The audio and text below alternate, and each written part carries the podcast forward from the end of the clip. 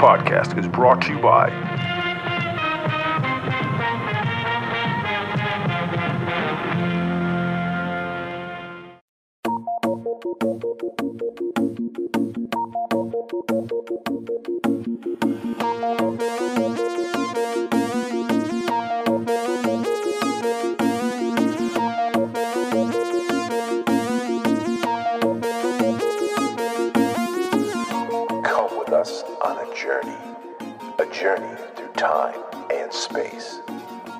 filled with pop culture adulation and ultra hip monologues.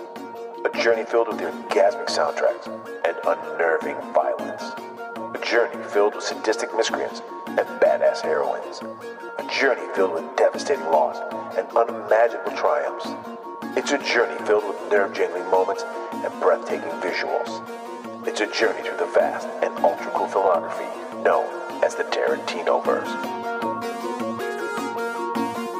But just how much of this universe do you truly know? Come with us as we take a deeper dive into the Tarantino cinematic universe. So steel your mind and bolster your nerves because your journey begins now.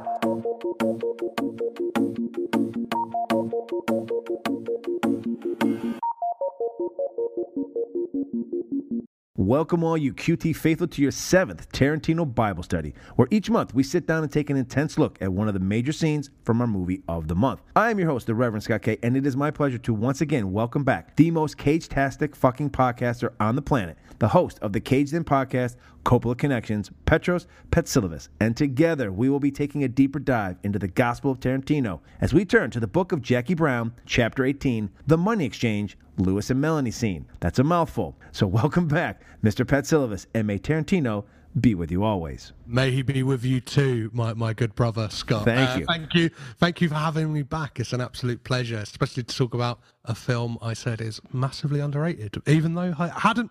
One of the things I realised when I watched it again recently was, you know what? I haven't watched this in years. So it was a joy. It was a joy to to watch it again and It, kind it of. really is a lot of fun to watch this movie. But before we jump into it, you, you, my friend, I mean, when people hear this, this is going to be June. So this is like two months down the road that we're recording Uh-huh. this. But right now in April, as we record this, we are eight days away from a movie you already went to see. We met you, I met you, and my old partner met you when we used to do our Nicolas Cage podcast. You are. And I mean no disrespect to anyone else, but you are the king of the cage podcast.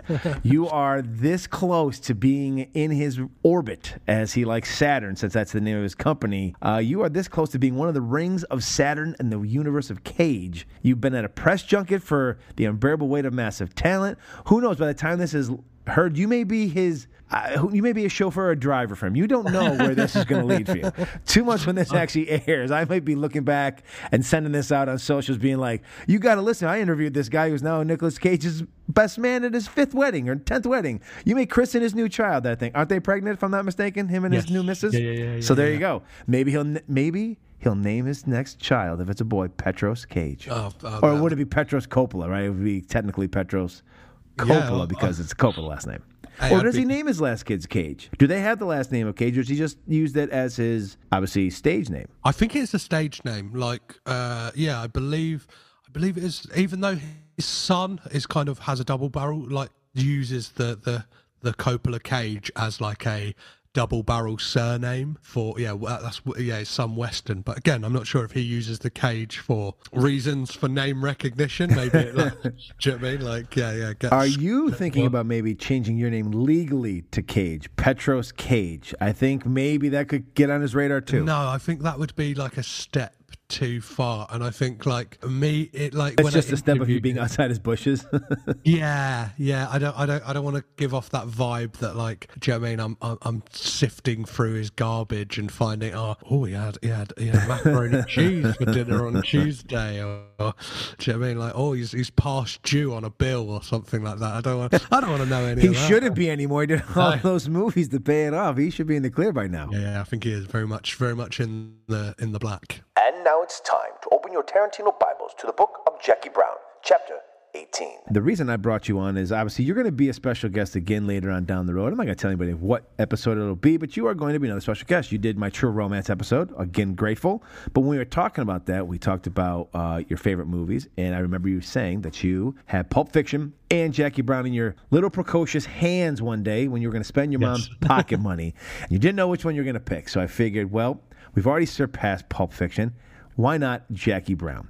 And why not one of the great scenes that Tarantino has put together. You know, this is obviously a movie that uh, he adapted from Elmore Leonard, amazing book called Rum Punch. Contrary to popular belief, Jackie Brown isn't Tarantino's only adapted screenplay. His other is From Dusk Till Dawn, which he adapted from a story written by Robert Kurtzman. He expands upon the dialogue in this film, which is amazing. You know, I mean, great prose writer that Elmore Leonard is, to have Tarantino then take his words and just like expand upon them and bring his own color to them, made this movie just the top notch movie that it is. Even Elmore, it's Elmore Leonard's favorite adaptation that he's had out there before he passed. And not only that, but this scene, when you're watching the movie, you, you know Tarantino's going to throw something that is a Tarantino or looks like a Tarantino thing into the film. And you're not sure where it happens. Well, where it happens is the money exchange scene where we get three possible looks at it. So we get three point of views. We start with Jackie Brown, we go to the second one, which is Louis and Melanie, and we finish with Max Cherry. Yeah. And, they, and they're all go through together beautifully, especially when you get to then see them in the chunks they put them at. But the reason I picked this one instead of the whole thing, because we could spend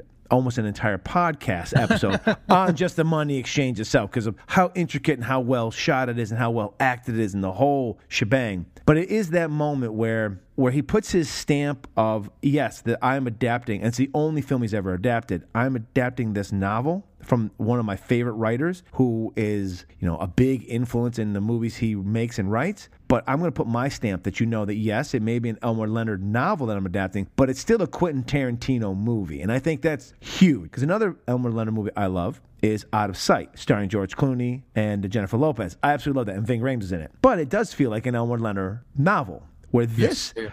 doesn't feel like an Elmore Leonard novel. I mean, it, obviously, you know, we got the characters and stuff, but it definitely feels. If people didn't know that he adapted this, I guarantee you, you could definitely people would say, "No, Jackie Brown's one of his." Like he wrote, it's all his story idea, the whole yeah, thing. Yeah, yeah, yeah. Well, one of the things I find fascinating, and especially I, I don't want to. Well, I probably briefly should talk about like the whole film. Like, is the fact that, like you say, yeah, it does feel like it could easily be just another Quentin Tarantino film. It very much like it feels like it's the cousin to Pulp Fiction, or like it's just almost like a, It does. a sister film. It's all, all about these kind of LA scumbags and kind of like these crisscrossing stories. But and it's only this kind of sequence we're talking about that really does lean into the Tarantino isms of the non-linear, whereas like the rest of it is played really straight, and you kind of like the the way it kind of drifts to the characters is so. I don't like fluid and natural. Like you kind of, you, yeah, you establish this uh, Ordell Robbie character, and then it's when we get the death of Chris Tucker's character. He is so good. Then we get introduced to Jackie Brown. Like what? Like half hour into the movie, and then it's just quite fluid that we're following her, and then obviously introduced to yeah Max Cherry. I think yeah, slightly beforehand, and the way it all weaves Yeah. together Yep.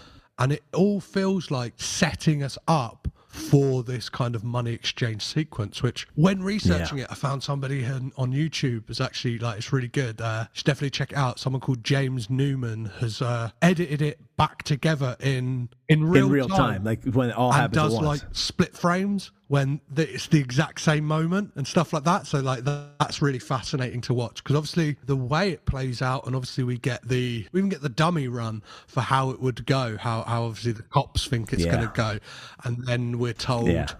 Oh no, this is how Ordell thinks it's going to go with Jackie. And then, like, we're kind of teased a little bit of this is how Jackie and Max Cherry think it's going to go. But then, even still, Yeah. we're kind of left with doubt as to what is actually going to happen. Yeah. And then Yeah. there's like, there, yeah, there's there's there's things seeded very cleverly, like where Jackie just like doesn't know yet that Melanie is going to step in for like there was a woman who was supposed to be doing the money.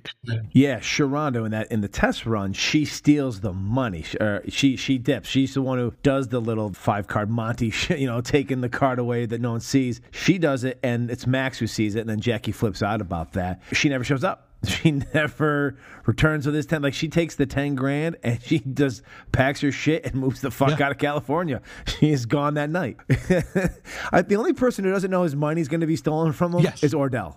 The only person, like everyone else, is like, I'm taking this motherfucker's money, and he's the only one who seems to be completely clueless throughout the whole film that everyone is trying to take his goddamn money. I don't, I don't know if we're supposed to feel bad Well, yeah, for well- Ordell, but you kind Yeah, of do what a I found bit. interesting is I was watching an interview just uh, just before we started talking with Quentin Tarantino, and he his sympathies somewhat lay with Ordell. Somewhat, I think it's maybe his love for Samuel Jackson, and I, I, I imagine even despite the foibles of his characters, you can tell that like. Uh, Tarantino loves them. Like he probably loves uh, Hans Landa, just as much as he loves Aldo Ray. Yes. And it's like uh, it doesn't matter. And it is that Yep. thing like every character is the lead in their own story. And, and Yeah. I think what, what is clever about Tarantino as a kind of filmmaker is he treats them all like and, and uses that thing that actors do a lot as well. Is that nobody is a bad guy in their mind. Do you know what I mean? Everybody thinks they're doing the right thing, and like Yes, and the way agreed. like Ordell is kind of presented in this film is that obviously like he just thinks, hey man. Uh, and I think there's a scene that was cut from the movie as well, where Tarantino mentioned that there was a line where Louis sa- says to says to Ordell, he says like, "I'm gonna I'm gonna split out with a million dollars." He's like, "You know, a million dollars won't get you that far." And he's like, "It will down in the Philippines. He's like, I'm gonna move to the Philippines. He's like, I can I can get a butler for like five cents an hour in the Philippines. A million dollars will see me out for the rest of my life." And like that was the aspirations for Ordell. So and that's what's clever about the film. And it's like past this sequence, you really see him, and, and I guess before that as well, like when what he does to Beaumont and stuff like that. Is like he's an evil dude. Like, do you know what I mean? Like he's kind of Yeah, but I think they all see them as you know they have their their codes. They follow their codes, and that may mean that you know it's it's me or you, and it's not going to be me. I can tell you that kind of thing. You know, Mr. White says it in Reservoir Dogs. If it's the difference between me going to jail for ten years or me taking you out to get through that door, you best believe I'm taking you out to get through that door. They've rationalized why they're going to do what they're going to do, and you're right. None of his characters are good or bad. They're just people, and we are flies on the wall in the days in their lives when we get to see them. And they do great things. They do terrible things. You know, Max Cherry was being a good guy. You know, he's rationalized in his mind why he's going to help Jackie because one, he's falling in love with her, and two, he figures, fuck Ordell, I don't like him, so why do I care if we steal his money? but he's he's written guys for less. You know, you know, it's like he's helped bail out people for less shit and picked up people for doing less than what he's doing right now. So you know, everyone in their own mind, there's there is no black and white. There is just gray in in the Tarantino world. Anyone at any moment can be great. Any person at any moment can be bad, and it can flip at any second. But this scene starts at 4:12 in the afternoon. I do like that they put up the times when we start. They have like this is what time this they pulled in. This film is great for its kind of on-screen, like uh, you know, like the locations or like the, Yes, yes, yeah, Yeah. The little moments, yeah, the little the little uh, blurbs they throw yeah, up on like the screen, the, little the title cards. Beaumont's They're fantastic. where it's like uh, something to do with like oh, it's two blocks away from Western Third uh, on, on like Western Hollywood or something Yeah. like that, or. Yeah. Or the three minutes later gag that we get with uh, yeah, The sex Melanie scene, yeah, so yeah. But yeah, these kind of these ti- these timestamps. What I find like is, is again, it's a Tarantinoism. It's like I'm I'm giving you like a literal breadcrumb here, but even still, you're watching it and like I'd imagine there's some people like the first time watching this like would have definitely been like, what, what what's going on? Do you know what I mean? Even though like you're you're kind of told back and Yeah. forth, like, Mm-hmm. oh, this is now we're earlier than we were before, and then like it's kind of when you get to that Yep. third perspective that it all really starts to make sense, right? It's the magic trick. We get to see the magic trick. right? Yeah, yeah, you know what. I mean? So we're Jackie, and she's technically the magician, and so she's pulling the trick, but we don't know how it's all playing out. And then we kind of see the the sidekick in the middle one, and then Max is the guy who's the reveal. Like, oh, Max knows everything that's happened. You know what I mean? So we go, this is how it all played out and how it all worked together. But sadly, the one reason I picked the middle one is because it's the most tragic and the funniest of probably the movie, and it's not intentionally to be funny, but such great acting and stuff happens. I mean, right off the gate, when we're starting to try to even get into doing this money exchange, the relationship between Louis and Melanie sours very, very quickly in the matter of a day or two. When she tries to get him to basically rob Ordell of his money, anyways, and he doesn't, it's a catastrophe waiting to happen. So when they show up, she is basically a person who has always gotten her way and has never been told what to do. And so she leans into that. And so she has got Louis fired up before they even make make it. And when they get out of there, for most of the movie, Louis is basically a pothead. Like Louis' brain is fucking fried from the joy of the movie. Especially in the scene like right before this, like when he goes to hang up the phone, like he's sitting there waiting, and the phone is just ringing, and he's just like staring off into space, and then he can't really put the cord down with the cord, like he doesn't know how to do it. Louis is fucked up, and then he's finally in his wits when we get to this fucking part, and he's sitting there, and she's still taking too long, and like Ordell calls him, he's like, "What? Well, you still fucking there?" And he's like, "Just go in there and p- grab that bitch I, and pull I, her I. Like, I, I love the fact that yeah, obviously throughout the film, like uh, the, the character of Louis looks quite dishevelled, and obviously like he's four days out of prison. Oh yes, And you get yes. like by the time we're at this at this money exchange, he's kind of really got his shit together. He's kind of shaved a little bit. He's got, Yes, he's finally woken up. Like he's the the haze of the pot smoke for four days is finally worn off, and he's finally clairvoyant what's it's going like on. it, it really says something to the character as well that like the kind of just getting through life he doesn't quite understand it's all he all he understands is this like life of crime and it's kind of that's when he's Yes. awoken and like he's got the real like kind of almost chicano style like slick back hair like really like greased Yeah. back like flicking up at the ends and so and he's, he's like yeah he, he's ready to go and i love the fact that like ordell's halfway through speaking to him and he just like hangs up the phone yeah I Hangs got- up the phone, i gotta yeah. go do this and Yeah. like uh, I, I do love the fact as well that he, he's just uh, he's just, he's just a fucking idiot as well and it's it's, ama- it's amazing to see robert de niro as well i was trying to think like back to like robert de niro at this time in his career so what this would have been a couple of years off of like Heat, two years Yeah, past um, Heat. Heat came out in '95. This came out in '97, so he's two Hate years past casino Heat. right yeah yeah yeah so like And also, he's a couple years past Goodfellas. So he's at the peak of his career now where people my age, like, 'cause I'm in my mid 40s, because you're doing the Coppola connections. So he had his big Scorsese days early in the 70s where he was basically, you know, Leonardo has now become the muse to Scorsese, where De Niro was the, the original muse for Scorsese. And, you know, he's doing Mean Streets, he's doing Taxi Driver, he's doing, you know, all those great movies in the 70s. And then he kind of, he's not on the radar for, I think, a lot of people my age, because then the 80s come, and it's a weird time, you know, because the 80s are different movies, and he does a couple of things, but he's not the forefront. But when he hits Goodfellas in 1990, and then from there in the 90s, he gets a resurgence. So when he hits here in 97, this is easily his most subdued hmm. role that he's ever played. He basically plays like Stallone does in Copland, which came out the same year in 97. Stallone, you're like, oh, that's Stallone? And obviously, De Niro's in that movie as well. In fact, Sylvester Stallone originally wanted to play Lewis, but eventually turned it down for unknown reasons. He went on to star in the 1997 film Copland, for which his performance was critically acclaimed. you see De Niro and you're kind of like, man, he is really a completely different character than we're used to seeing. De Niro's usually the Well, yeah. guy. He's that bad motherfucker. He's the Samuel L. Jackson in Well, most he's films. like a kind of I don't know. He's like the Floyd character from True Romance, like a few years down the line. Do you know what I mean? Like if those Yes. guys, He- he's Floyd's grand. yeah, if Floyd's those guys were serious, Yeah. if those guys were actually serious know, criminals, yes. That's what he would have like turned into. And I think like De Niro's career is is really fascinating. And yeah, like forgive me for going off on this tangent, but I just find it fascinating. Like, yeah, you mentioned like obviously I've I'm kind of in the midst of looking at all of the Coppola family films and stuff like that. Obviously, yeah, one of his big turns early on would have been as uh, Don Vito Corleone. Yep, in number two. Part two. Yeah. But even before then, because like Yeah. over on my Patreon, I'm doing like a series looking at the films of Brian De Palma, and like he was the first movie brat to ever work with Robert De Niro. So back in like the late '60s, they did two yeah they did like two three movies together whereas like this thing of like i don't know you always think you think of de niro being the scorsese guy but it's like it, i always like to like what I love about what I'm doing is finding those Yeah. germs of things. It's like, oh, there is no De Niro in The Godfather without De Palma probably finding him, do you know what I mean? Kind of working with him Yeah, first. yeah. Reportedly, Robert De Niro and Quentin Tarantino did not get along on set. This probably had something to do with the fact that De Niro was not being given much to do by Tarantino regarding playing the role of Louis Gara, who said very little and tended to mumble in his early scenes, but gradually came out of himself as the film progressed. This, along with not getting paid more for the role, irked the esteemed actor.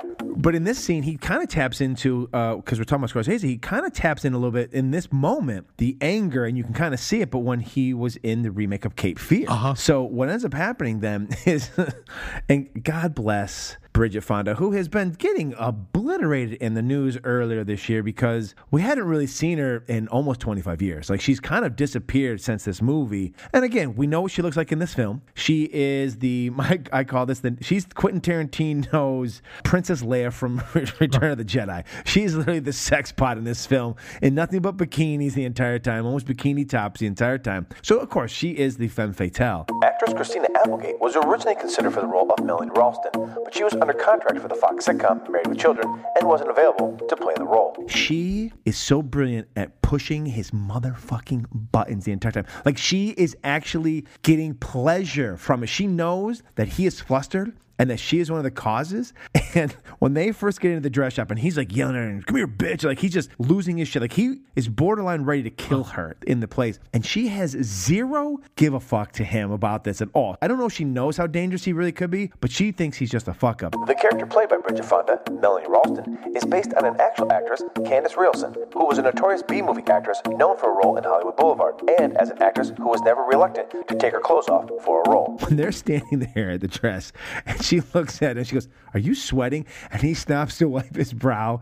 She knows, she goes, I've got it. And then he goes, Is this job a little too much for you? I wrote those two lines down because, you know, now I've seen this movie many times. I rewatched this scene like three times last night. One to take notes, two to rewatch it, and then third time to just watch the background, and see if I missed mm-hmm. anything. It's the second time through, and I was just watching it. I mean, I laughed every time she's busting his fucking balls. Like, she is the world's worst ball buster. She just is in you, in your skin the entire fucking time. And he is just, he's boiling over. He- He's like, doesn't know what to do. Like, he just doesn't know what to do. He knows he can't punch her or hit her. He wants to. He's trying to control a situation that he has absolutely no control. And Bridget just constantly goes after him. Is just pushing buttons the entire scene. It may be why when she finally slides in to make her break to go get the bag, which I'm assuming how it was originally supposed to go, was that they were going to leave one behind in another dressing room. Like it's weird how it all mm-hmm. changed, but I don't think they were expecting her to come grab it. They were supposed to leave it in a different dressing room, and then Max was going to grab the other one. So when Bridget comes in, I think that throws a whole wrench in the plan, and I don't think he was expecting her to go. After the money is taken, Jackie explains to Ray that Melanie didn't have a bag when she came and stole her bag with the 50k in it while she was in the dressing room. However, Melanie and Louis would have been on the store video entering the store with a bag and leaving with the same bag, proving that Jackie's claim was a lie. her pushing his buttons and him being so flustered the entire time is why when he sees Max Cherry five feet from Yes. him, five feet from him, he sees the bail bondsman five feet from him. It doesn't register at all. He just is so enamored and just I love Max's little waves. Like, Yeah, yeah, "What's yeah, going-" yeah, You know I mean? Like, but it also makes me wonder why the fuck is Max so fucking close to like he should have been a little bit further back, a little more inconspicuous. Like there's a moment where Max himself, which as I've gone through this podcast, I've realized one thing that makes Tarantino films and characters great is they are very much human. You know, like we're talking about Goodfellas, they play characters. You know, they they play these these characters of Italian mobsters that have become stereotypes. You know, so we just see them as these stereotypes, and so they live these stereotypes. But when you watch this movie, Max is a, a normal person in a regular film written by a stereotype. Max is hidden somewhere. No one sees Max. Max is a regular guy who gets caught staring at the girl that he's falling in love with in a dress, and then realizes, oh shit, the guy I'm supposed to be here, you know, not letting see me, I see him. It's those great moments of actual human error and stupidity that make everything he does feel true, but also that makes you as the viewer go, what the fuck are Well, you doing? what, what, I think is great about this film, and especially this sequence particularly, is it really tips toe that line between being like a heist movie because it's kind of like when we get that dry run of how the how the job will go, and then the way that this unfolds with the three different like kind of perspectives on the money exchange, it's almost like that really gratifying thing that we obviously would get a lot more in like the Steven Soderbergh Ocean's films. As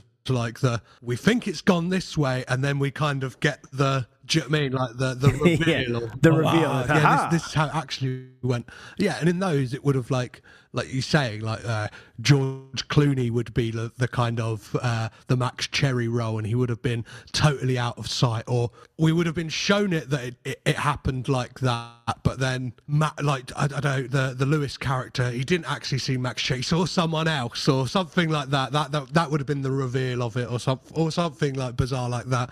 But the the way yeah the way this and especially that interplay between Louis and Melanie is like like a like a kind of yeah, like a screwball comedy. And it kind of like when like what happens to Melanie happens, it's kind of it's a real like bring you back down to earth because up until that moment it is funny and it's kind of yeah, it's like a this absolute Yeah. It's a bit of a d- yeah, black comedy, joke really. of a man At that like, point, yeah. supposed to be like that's the thing like never throughout this film do you believe like because you're told throughout that like Ordell and Louis aren't good criminals like they both serve time do you know what I mean they're not like Yes, and like yes. Melanie has kind of said like uh Ordell's like not this guy that you think he is like he he, he tries to think he's like some Yeah. he, he thinks he, yeah, he just repeats what yeah, he's he hearing. thinks He's he's heard. Yuri Orlov from uh, from uh, Lord of War, like, but he's not. Like, and it, it, it is a film that, like, again, another like slight tangent. Watching the opening to this and kind of that that monologue that Samuel Jackson has all about the guns and stuff like that. There's one film I couldn't like get out of my mind was uh, Lord of War and like Nicolas Cage does that amazing speech all about AK forty Mm-hmm. Seven and stuff yep. like that like midway through that film Yep. and it's like oh maybe maybe that was in like uh They're not the same, right? So we, we, we both know that they're not saying, but I, there's probably some homage or definitely they saw that and said, you know what? All right, how do we make this kind of as cool? How do we have Yuri say the same thing in this movie? Or it doesn't sound like what Ordell's saying, but at least it has the similar feel to it. And I think they did a great job in that film of not ripping off this film, but uh, definitely, you know, seeing what someone else did and, you know, making it their own, but really I imagine it pretty good. Tarantino as well around this time because this would have been when the kind of the, the the characters that Yuri Orlov is like based upon like those stories probably would have been out there and stuff like that of these kind of Yeah, people yeah. and like that fact that that that idea of somebody who thinks they're kind of this massive like gun runner whereas they're, they're not they're just selling to like you know what I mean, as he says, I'm selling to like it's a couple of Korean. Like I'm selling M16 to some Koreans for a neighborhood watch thing to to, to, Yeah. to, to kind of scare off the gangbangers. Scare, scare Yeah, the yeah, local yeah, black scare the Yes, the, away. the local black, yeah, so way crazy. That's love it. but speaking of kind of like that kind of attention to detail, what can get lost in this three-way exchange that we get to watch is in the first one. What she's hoping that you know, again, they don't know what's going to happen to Melanie, but I, the one of the things is that they're hoping something's going to happen where they're going to get arrested or get caught, right? So when Melanie gets, if they get caught doing this, she gives Melanie the money, and Melanie takes it for herself. The money that's shown in the bag is genuine currency, and the special edition features prop master Steve Joyner revealed that Quentin Tarantino insisted on authenticity, so the $500,000 in cash is actually real money and not the standard prop money used in all Hollywood films. The great thing about the second part is being able to pay attention to what's been happening before. Melanie, when she comes out of the dressing room, has put the money in the front seam of her pants, which we find out later, and she's fixing it. If you don't pay attention, as hmm. she's coming out, she's like fixing it to make sure it's not seen and, and in there, and then she kind of hauls ass out with the bag, and that's when De Niro chases her, and then we get a great exchange. It's something like I say, there's a lot of throw we think are throwaway lines or throwaway things that happen, but nothing in a Tarantino film is random. Nothing is like, oh, that's a happy accident. So when she comes out, like it's a thought out. So you and I might miss it if you're watching it, but if you sit there with you know detective's eyes on you, really investigating the scene, it's there. Because then when we get later down when they're talking to her and they're finding out what, what how this all went wrong, they say you know we find out what happens to Melanie, which we're going to get into, and that she has in the front part of her jeans, she has ten thousand dollars of marked bills on her possession. So it goes a long way to support. Now obviously Jackie didn't know that that would end the way it did, but it's us hearing her talk about it. It happens, but the moment you see it is the shot that's set up that we, when she first comes out of the dressing room and we actually see her, she's actually you know doing the pantomime of like you know making sure that it's not seen. It's like it's secured in her as she's walking. It's just those little nods that I love. That again, I missed it the first like probably seven times I saw the film until now I'm looking at it with more intense eyes and I really want to yeah. pick it apart. And I, there and it I- was. I, think like the the kind of one person need to shout out like with this this whole sequence is is the late Sally Menke and her kind of editing in this. And, and Oh, she is so just amazing. you yeah. Mm-hmm. like like the real that like you, you could tell they had a real like kind of Scorsese, Thelma Schoonmaker kind of relationship and just kind of knew each other.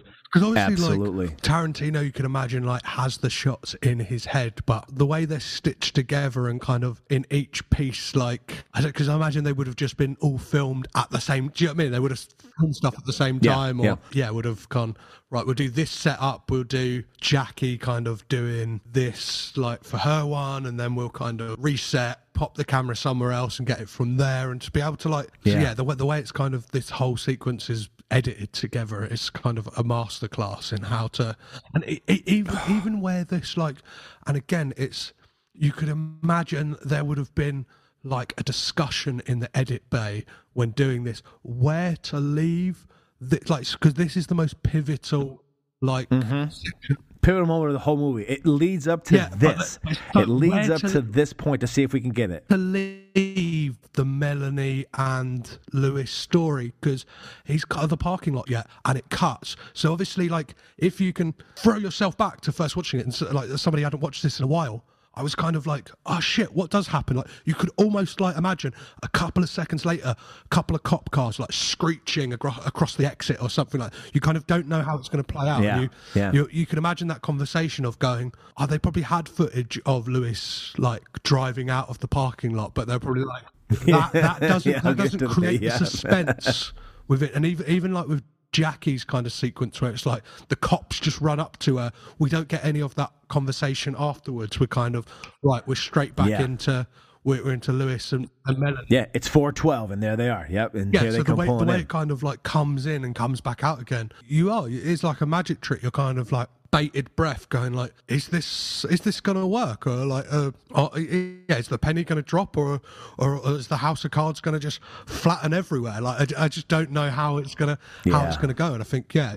The editing choices and the kind of those, just yeah, just the length of those shots and stuff like that, where where they're Yeah. chosen to to start and end is just perfect. Yeah, she she is definitely an extension Uh-huh. of, of him. Like she really was. She was just an amazing extension of him. What I love about the like I said, Louis and Bridget, or I should say Louis and Melanie, De Niro and Bridget, they're phenomenal in the scene. So much so, like the reactions that Bridget gives to when he like after you know he chases her down and he grabs her arm and he's like, "Give me the bag," and like she's gonna rip it. Like they're having this little tussle, and then he's like, "Give me the fucking bag. I'm gonna punch you. In the, I'm not gonna fuck out, right?" And you're like, "Holy shit!" Like you see her face again. I found nothing mm-hmm. that you know I don't know what take this was, but regardless, like Bridget really does feel like he might punch him. Funny thing is, if anyone watches it, watch the scene, listen to what we're talking about, and then go back and find it, right? Then go watch again. There's a woman who's got to be an extra, but the way sh- her reaction is, there's a part of me that feels like she didn't know she was on a movie set. You know what I mean? Like she is standing behind them by the dresses as they come around the corner, and so she's behind them, and she goes, "I'm gonna punch you," and she's just kind of frozen there, looking at them, almost like you know, I don't know if you've ever been in those situations where like all of a sudden you find yourself out about on in the town, and then a couple or something is having a moment, and it's one of those moments where like you're like, "Oh shit, am I a part of like I do I have to be a witness to this?" Like you don't know where it's gonna go, or you're not sure if it's gonna get violent or what's about to happen, and you don't want to like get too involved in it because you don't really want to be sucked into it into the vortex. But I felt like that woman standing behind them was just frozen there as he's like losing, like he's about to. I mean, I actually thought he was gonna fucking punch her. Like the first time I saw, it, I was like. Oh my God! He, Robert De Niro is gonna punch Bridget Fonda in the fucking I- face right here in this department store. You I know, can't- like it's one I of those obviously can't speak to this and like uh, not like not say anything liable like obviously but, like from what we know of Robert De Niro he's like a guy who is very method and stuff like that I don't I don't think he ever would like hit a woman but like he probably would be happy No, to I go agree. to that place to actually like obviously with the consent of her to like be like this is how the scene's gonna go but like neither Oh, he he. I mean, he yanks her around like like. So obviously there had to be a conversation with her, and maybe she didn't know, but how much he would, and I think it helped her acting Yes. performance. But he is definitely. I mean, he's aggressive with her. He is. He's the kind of aggressive you're like you see that in the store somewhere. Yeah, you yeah, go, yeah. oh, like you almost fear for the woman's that she might get So, beaten yeah, by this in, guy in all the the script, time. It would have said something like Louis grabs her, or like, do you know what I mean Louis gets pissed off? But then obviously, like on the day, it's like, how far is that going to go? Do you know what I mean? Like, and uh, like, yeah, he probably was like, well, at this point, it's like, especially knowing like what he's going to do and kind of how how ramped up he is is probably like, Yes. scrap, I'll get the fuck over here like and that's, that's the thing like you're you're kind of watching it going like you're supposed to be fucking subtle guys you're supposed like I mean we've seen earlier on in the film what you're supposed to do in this situation is just breeze out like we've I, I, Yeah. I, I think that's what's great about this as well is it's playing upon like a very it's like a well-worn trope in kind of movies isn't it that money exchange of just like we've all Mm-hmm. seen the kind of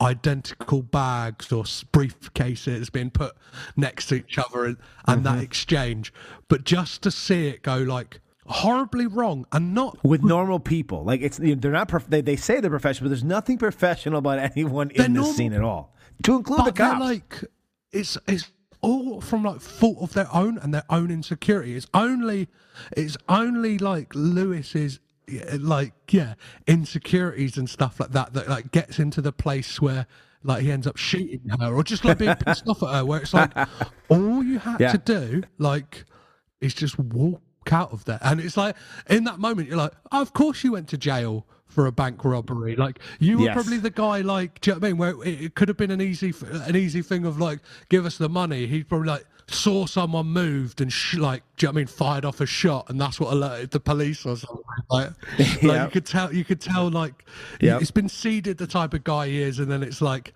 I don't know when it when it realizes that he's the reason it all fucked up it's like of course he is do you know what I mean like we've been told Yep. this about him that he's not he's not good at this kind of thing even though it's all he knows It's interesting because I in the main podcast I talked about one of the reasons also is is because of Melanie. You know, she is the kryptonite for Ordell. Ordell should not have her a part Yes. of this. Like even Louis says this to her, like you trust her?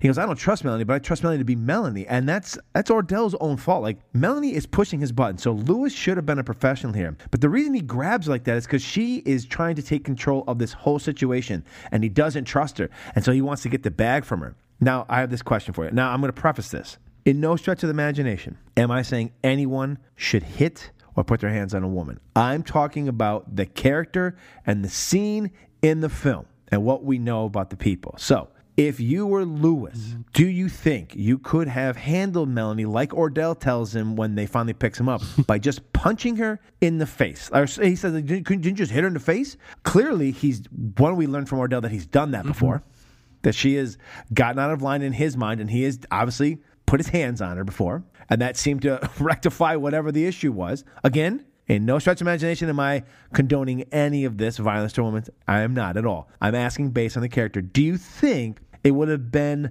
in Louis's best interest.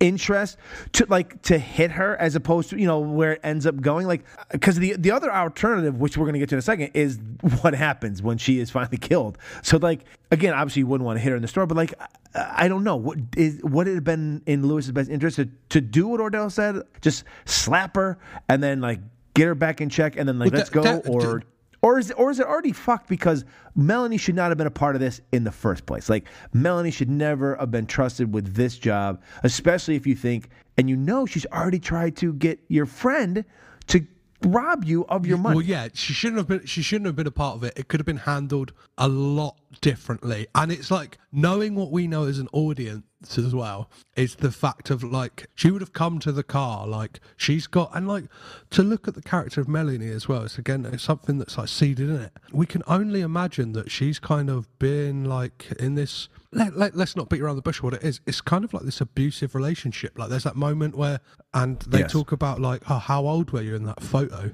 Like, I was 14. So obviously she's had a life of kind of being groomed by these like ne'er do wells and kind of like And that Japan photo she talks about too. where We, we we don't have any context. Like she went to Japan. Was she with this guy? Was she like a concubine mm. from? Like it's a very straight. You know what I mean? Like we don't get any context of what she when she her and Louis before they have their three minute sex. We don't know why she's in Japan, what she went to Japan for, and who the guy is. You know, it's kind of a weird. There's a mystery around what she was doing in Japan with a man that clearly she wasn't in love with, but seemed to be with. If that makes sense. You know, we don't get closure. there's a, there, there's like a lot of stuff that you kind of get the impression that she is like, and even the way that um Ordell and Louis talk about her, like in regards to like, where it's like, oh, did you, did you fuck her? Like, like kind of like Ordell asks him, and it's like she, she, it feels like she's probably just been passed around and stuff like that, and like, like when when Louis asked about that photo, he's like, she's like, oh, I was fourteen, almost like have an impression that he probably met her at that point as well. And he's like, "Oh, I thought you were 16 at least." Do you know what I mean? And like that, that that's quite that's quite Yeah, like yeah. an icky, Yeah, icky creepy, yeah. aspect of it. But yeah, I think he definitely could have. Yeah, no, again, I don't condone violence to, uh, against women at all. But like, because obviously, what he does and him shooting her and her not being in the picture is ultimately his his demise as well. His demise, yeah, yeah. It then puts doubt in Ordell's mind that, Uh, for Yeah. all he knows, Melanie's sitting sitting pretty with the with the with the rest. Half a mil. with half Yeah, yeah, yeah, yeah, with half money. a mil in a Yeah. room. So like it's it's that seed of doubt, and it is that thing of I don't know. It's almost the, I guess the whole film is playing upon that thing of sometimes people can't escape who they are in a weird way. Do you know what I mean? And the kind of like as Agree much as you're trying yep. to like run away from do you know what I mean? Like yeah, run away from yourself and like I don't know, Yeah. like e- e- even down to like the Max Cherry character, like he's obviously thinks he's a righteous guy and stuff like that, but I don't know what it is.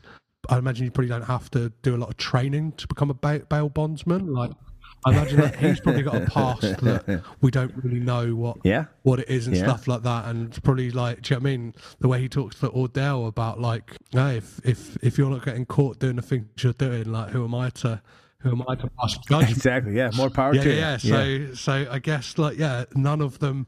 I don't know. It's not like preordained fate, but like they've made their beds and now they're all going to lay in them. Well, Melanie may very well be, and I don't want to disparage upon any women to do this, but she seems to be a woman who uses her assets, so to speak, to have men take care of her. She's living there in Hermosa Beach. She doesn't work, and it seems like Ordell has set her up. So it seems like she's okay with it. I mean, obviously, the stuff that goes with it, but she is okay with having that lifestyle and living on the beach and being a beach bum and smoking weed and not doing anything. And you feel bad for her, but at the same time, she's also made her bed and decided that's where she wanted to stay.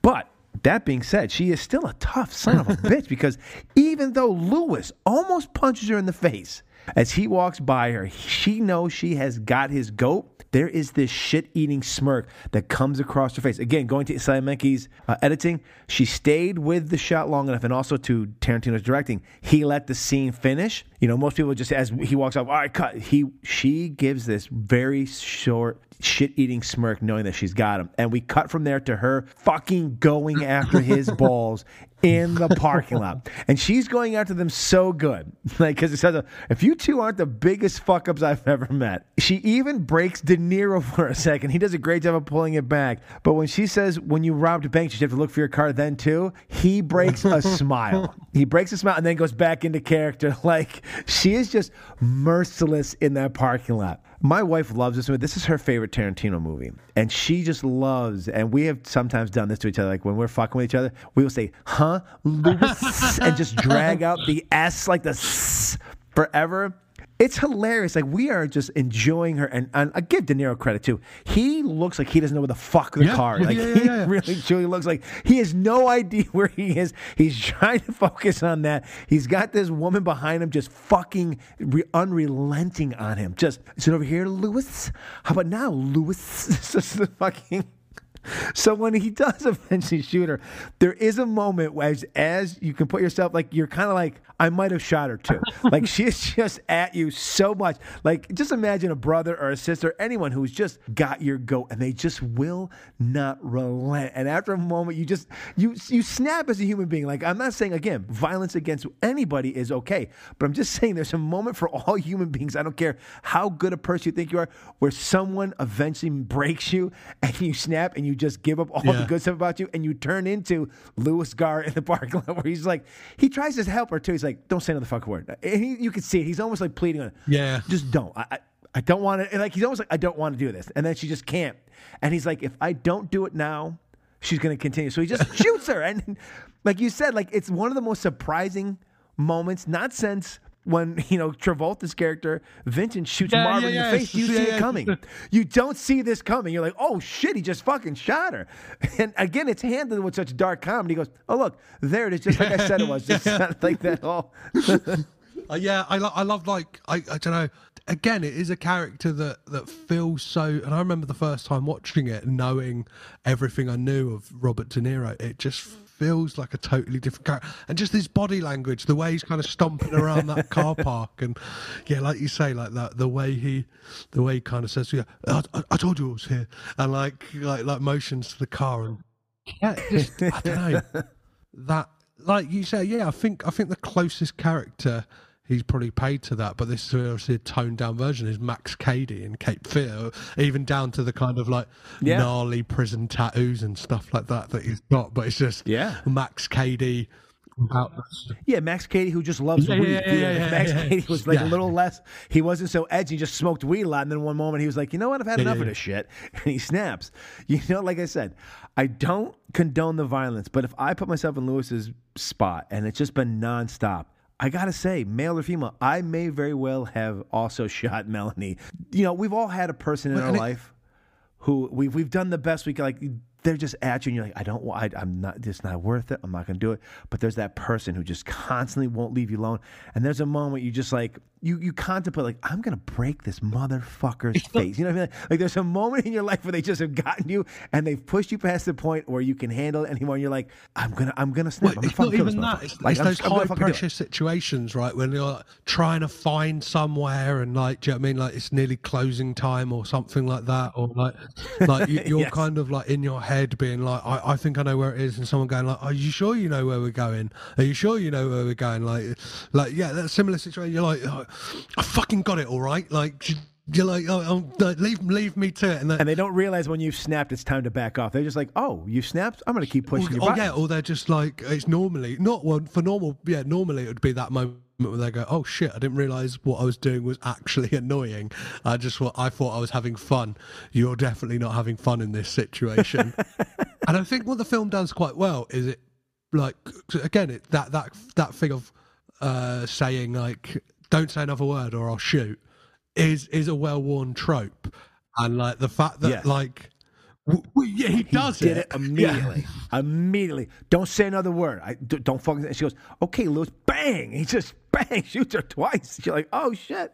And I think another thing that helps this whole thing, it was done in Yeah. a mall. Most of these things that we see in the world of the caper and, and the crime genre, it's always someplace that's not like you know, like you said, the oceans. They're in Las Vegas. They're in casinos, uh, heists. You know, like with heat. It's a bank. It's a you know, it's it's something that would normally your a jewelry store, like in Reservoir Dogs, that you would normally rob. Very rarely do you have a money exchange of this level in a mall, like a crowded mall. Like think about the danger of that if it gets into a shootout. Like. Hundreds of people, because this is the '90s. This is back when mall culture was big Yeah, in yeah. America, especially. You know, before the Amazons and everything. And like, imagine if this had gone south in a mall and there's a shootout, which.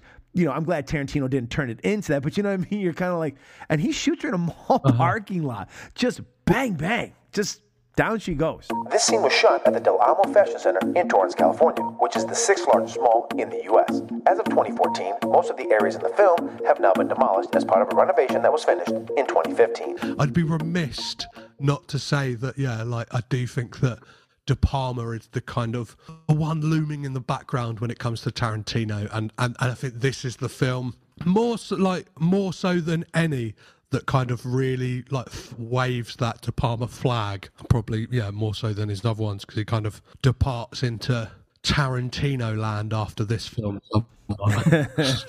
yeah, he does. Yes, he definitely stretches his legs after yeah, this yeah, film.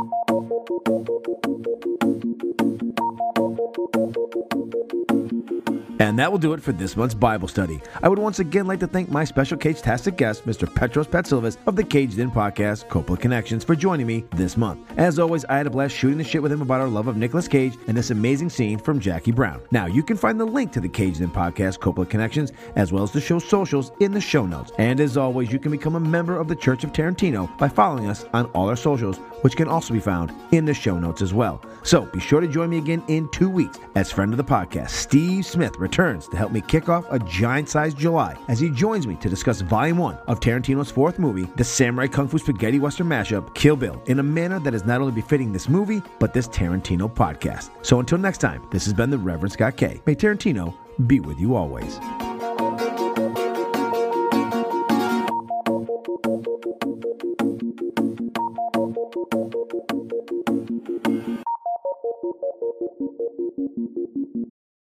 This has been a Man with an Exceptional Beard production.